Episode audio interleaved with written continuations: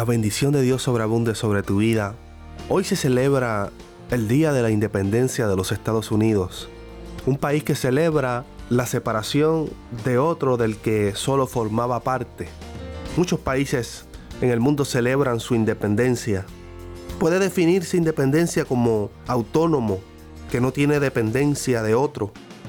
Siempre que escucho hablar y recuerdo días donde los países celebran su independencia, así también vienen a mi mente y a mi corazón el día en que vine a ser dependiente de Dios.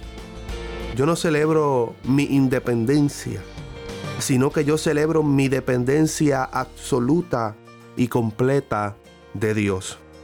La independencia de Dios te separa, crea una barrera, te hace ser una parte, pero ser dependiente de Dios te une, destruye las barreras y te hace ser parte del todo. Celebra tu dependencia de Dios en este día. Isaías 41:13 dice: porque yo soy el Señor tu Dios, que te sostiene de tu mano derecha.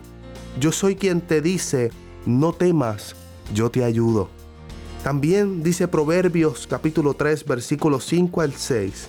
Confía en el Señor de todo tu corazón y no en tu propia inteligencia.